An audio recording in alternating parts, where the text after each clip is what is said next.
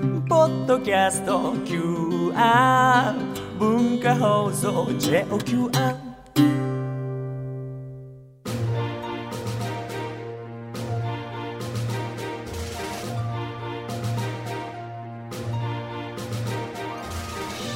使える学び大人カレッジ金曜8時台は歴史を知れば世界の今が見えてくる世界史学科の時間です世界史と地政学を使って今の国際情勢を読み解いていきますでは講師をご紹介しましょう駿台予備学校世界史科講師茂木誠さんですよろしくお願いしますあサインバイのな名前具ももぎまことデーベイク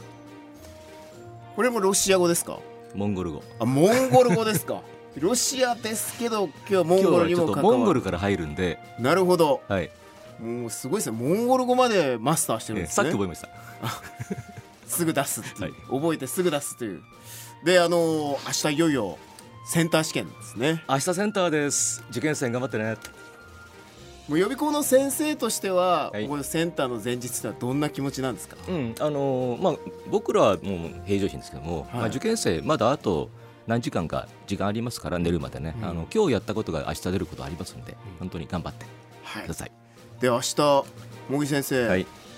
ニコ動に出るんですあかあのニコニコ生出演しますんで、はいあのー番組のホームページに、はいえー、とリンク貼ってありますね。はい、はい大人カレッジのホームページにリンクが貼っておりますが、はいセンター試験解いてみた1日目というのにあの茂木先生がご出演されると、は夜9時からです。いこれ実際に茂木先生が解くんですよね、解けます。えうん。まあちょっと間違ったら困るんですけどね。間違 いない間違いないように頑張ります。えある種プレッシャー先生なりのプレッシャーも ありますけどはいもう今日今日ね眠れないですけども。はい、ちょっとあの回答確認したい方はぜひ、はいこのニコニコの方よろしくお願いします、さあでは今夜の茂木先生のテーマはこちらです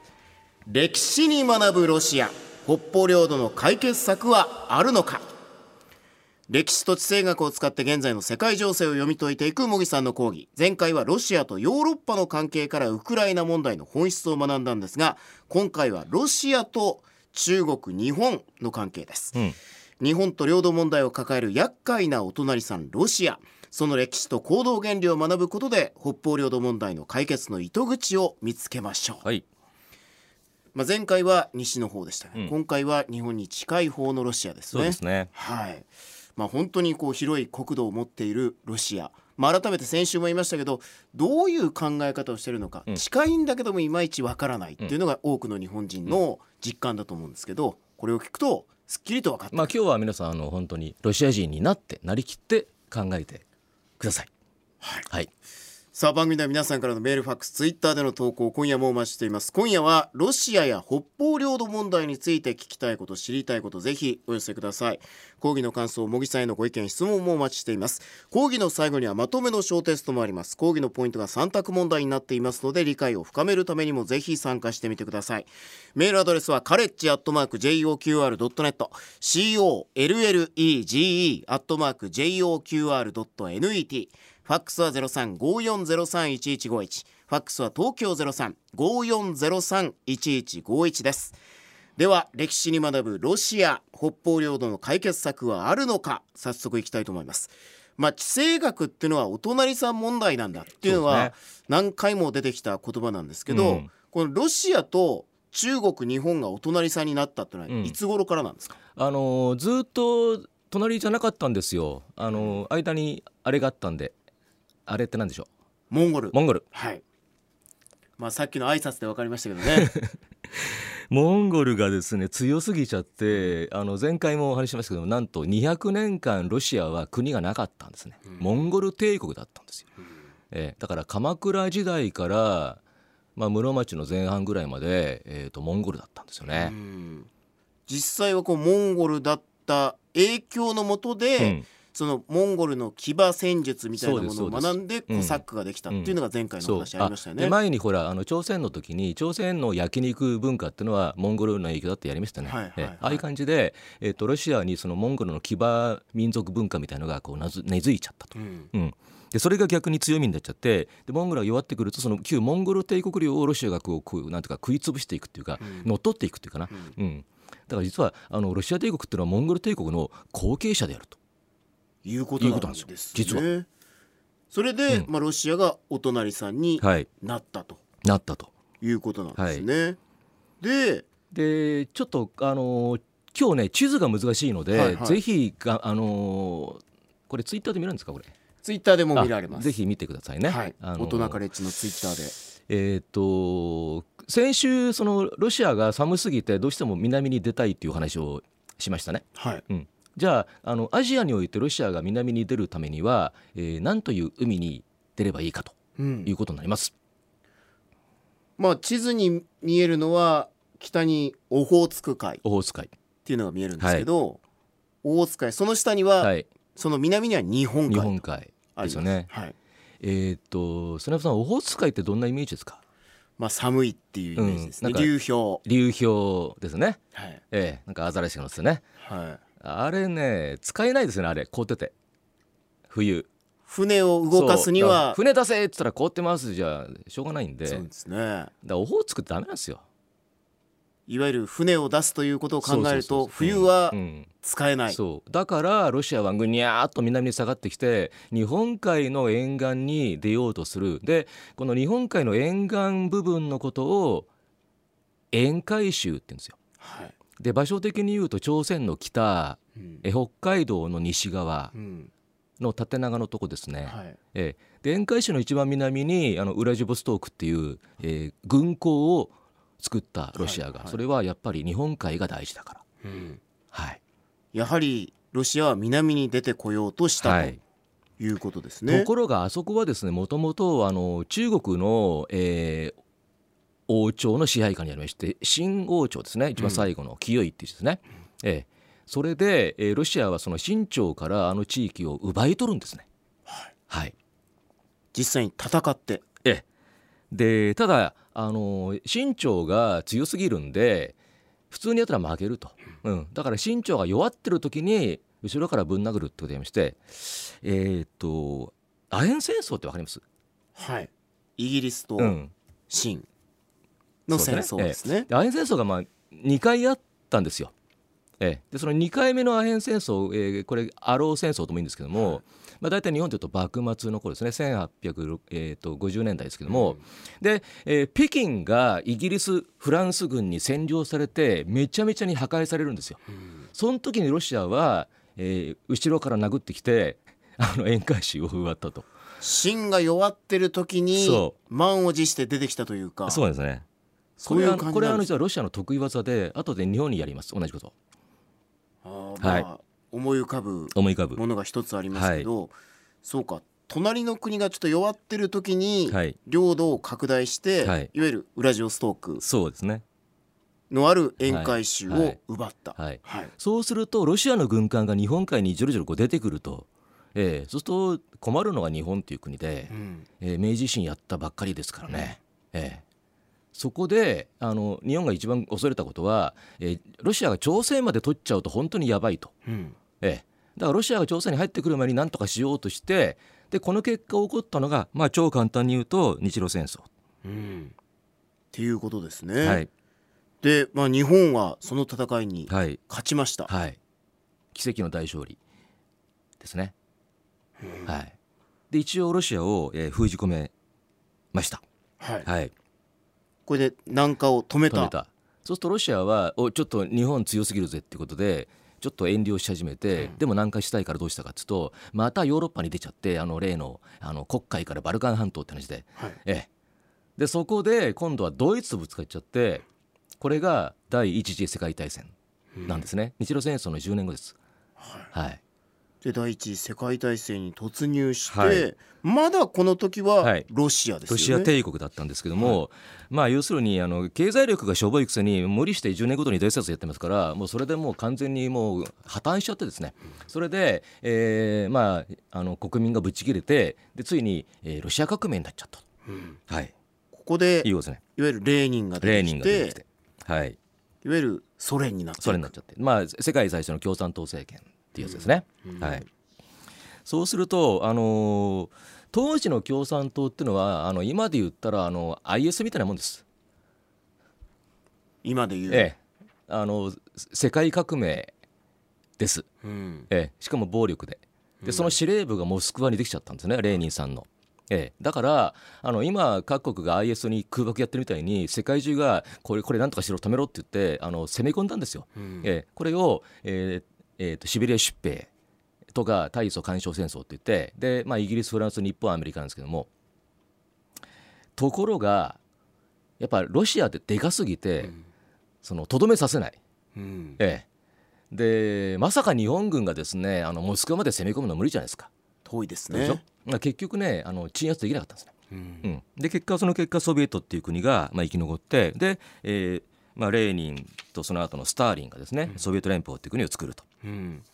でソ連になりました、はいソ連になってから日本との関係ははいどうなっていったんでしょうか、で日本がここがポインこトれがポイントここがポイント、はい、で日本っていうのは基本的に一番のその仮想敵国はソ連、まあ、ロシアだったんで,、でえーその朝鮮を日本が取った延長で満州も取ってで、まあ、地図見ると分かるんですけど満州って沿海州の隣なんですよね。はいはいええだからあそこに日本軍の精鋭部隊が満州に増大っていくとロシアは困るんですね非常に、うんうん、もうシベリア自体が危ないと、うん、だから基本的にロシアと日本っていうのは、えー対立関係でまさにお隣さん同士うんと同時にヨーロッパでまたドイツが暴れ始めて今度ヒットラーですよね。うんええ、そうするとロシアは、えーアジアで日本軍と戦いながらヨーロッパでヒットラーと戦ったらこれ負けます。うんええ、だからスターリンの考え考えたのは一方と戦う時は一方と手を組むと。うんはい、でドイツとこれは、うんドイツとはまず不可侵条約っていうのを結んで,、はいで日本に対抗すると。うんはい、独ソ不可侵条そう約ですね。ではいすねでこれで日本に備えたわけで備えすたねはい、でその後ヒトラーが裏切ってあのやっぱりモスクワに攻めてきたんで今度慌ててスターリンはですねあの日本と手組むって言い出して、えこれを、えー、と日ソ中立でこの綱渡り外交の素晴らしさ、ええいわゆるこう二つ両側に紛争を抱えてるのどちらかは一回止めるわけ止でめする、ねうん、これをねあの二正面作戦を避けるっていうんですね。うんはい、二正面作戦を避けてどっちかの正面に集そ中うすそうるそというこれはスターリンのうそ天才的うな考え天方才的ながん外交ですね、うんあの当時日本は全世界的にしちゃったんですよ、でバカですよねうんまあ、両側に広がっていっそたうそ感うそじうにそうなりましたけだどって少なくとも中国と戦いながらアメリカと戦うなんて無理ですようんソ連はどちらかにしていたそうなんですよとねいうことですねだから生き残ったんですよで、まあ、いわゆるこれ第二次大戦終盤になってくると思いますけど、はいそうするともうドイツ負けますよねうんええそうすると、あのースターリンはあじゃあ今度は日本を叩こうってなんですよ、うんええ、で必ずその弱った方を叩くんですね、うんええ、それで、えー、と大戦末期45年にヤルタ会談ってありまして、はいでそこでですね日露戦争のことを持ち出すんですよ。で昔ロシアがあの日本によって奪われた領土を返せって言い出してまして、ええでアメリカがそれに乗ってですねじゃあそのロソビエトスターリンロシアが日本に攻め込むことを許すと言って、なんとですね長崎に原爆の日ですよもう日本が負けるの100%決まってますよねその時に後ろから殴ってきたのソ連が。うんうん、いわゆる独ソフに日ソ日ソ中立条約中立条約の破棄をですね破棄したわけはですねい、、でその結果、えー、と千島列島すべてと樺太全島を、えー占領し今に至るとい、うことになるわけですね。で日本はまあもちろんびっくりしたんですけど、うんヤルタ会談で、はいもうここまで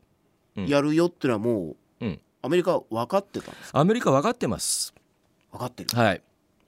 で、まあ、はっきり言っちゃうとあの北方領土問題の種まいたのはアメリカですおはいでアメリカが要するに千島列島をロシアが取ることを黙認したんですからあの時確か樺太千島交換条約で、樺太は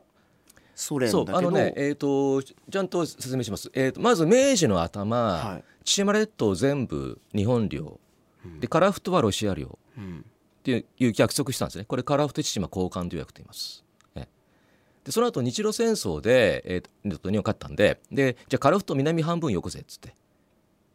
はい、うんで最後にスターリンが攻めてきてで、えーその南樺太全部と千島全部を取っちゃったと、うんはい、こういう流れです。でこのいわゆる千島まで出てきたことはもうアメリカは分かってた、上がって、でもうん、特にそこには何も言わない触れなかった、うんこれなんでですかこれは結局ですね、えーと、アメリカの世界戦力で、日本とロシアが揉めてる方がいいんです。仲いいうんことはないでしょうけど、まうあ、ん近づくよりかうはん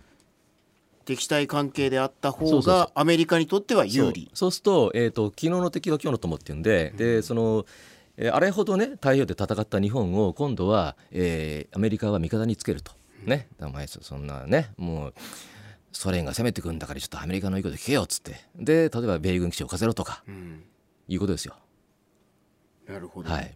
で結局まあソ連もはい、抑えつつはいっていうことにはなるわけですね。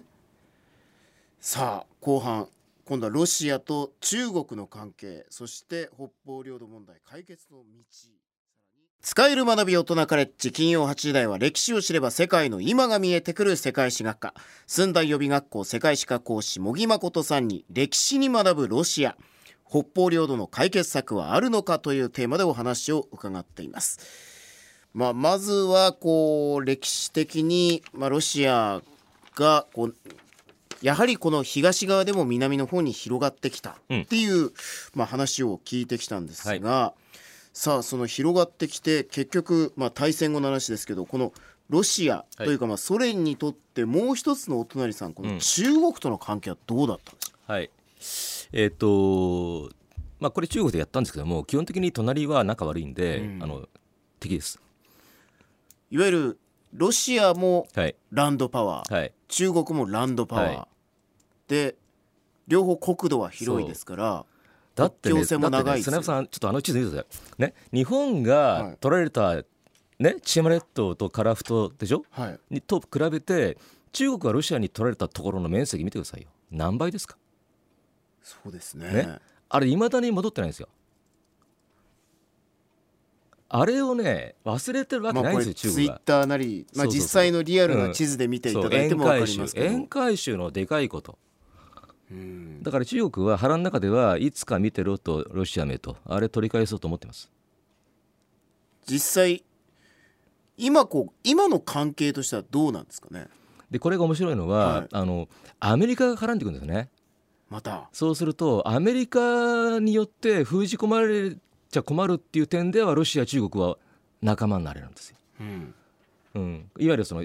ランドパワー同士はい